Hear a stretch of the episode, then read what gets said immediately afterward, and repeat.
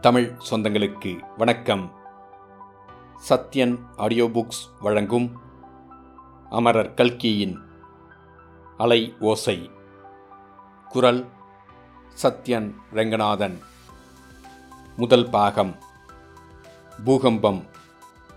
அத்தியாயம் நான்கு. வாசலில் ரகளை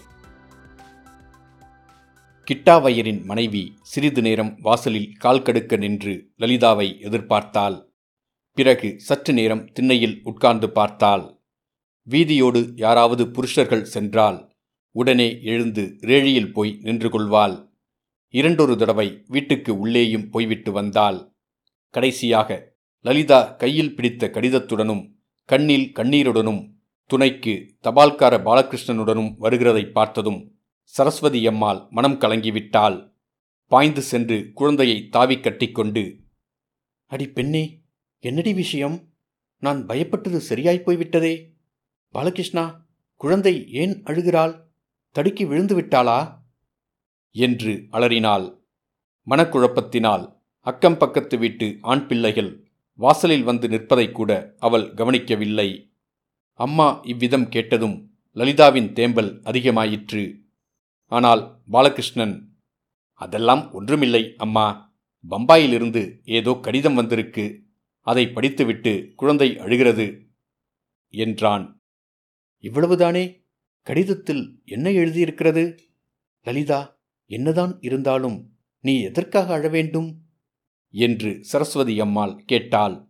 இதற்கும் லலிதாவிடமிருந்து பதில் வராமல் போகவே சரஸ்வதி அம்மாளுக்கு கோபம் வந்துவிட்டது. யாராவது செத்துக்கித்து தொலைத்து போய்விட்டார்களா என்ன? நீ சொல்லாவிட்டால் நானாக பார்த்து கொள்கிறேன் என்று லலிதாவின் கையில் இருந்த கடிதத்தை பிடுங்கினாள். கொள்ளை கிணற்றில் விச்ராந்தியாக குளித்துவிட்டு அப்போதுதான் வீட்டுக் கூடத்துக்கு வந்து கிட்டாவையர் வாசலில் நடந்த கலாட்டா சத்தத்தை கேட்டுவிட்டு வெளியே வந்தார்.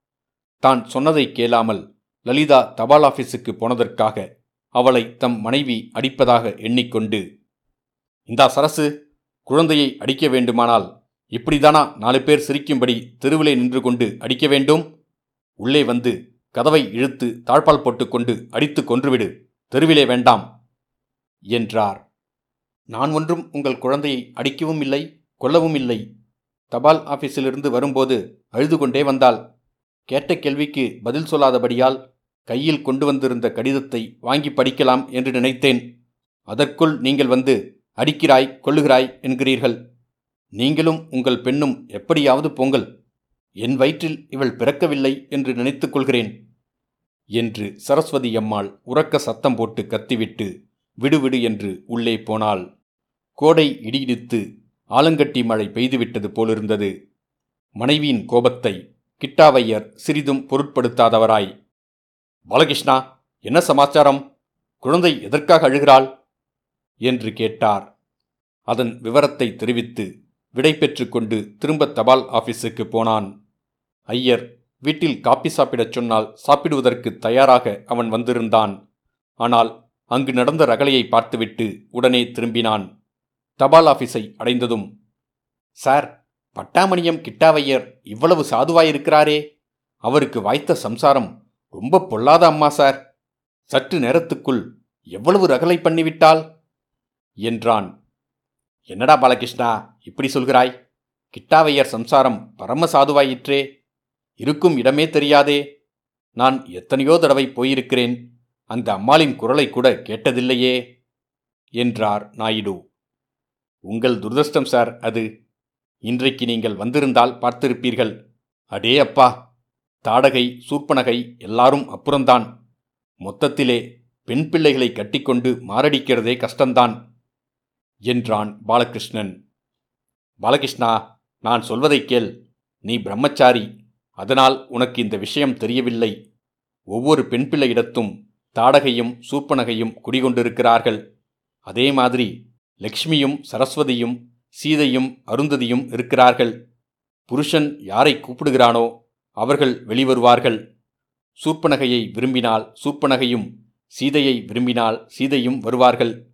ஏதாவது பைத்தியக்காரத்தனமான எண்ணம் எண்ணி கல்யாணம் பண்ணிக்கொள்ளாமல் இருந்து சாப்பாட்டுக்கு கஷ்டப்படாதே என்றார் நாயுடு.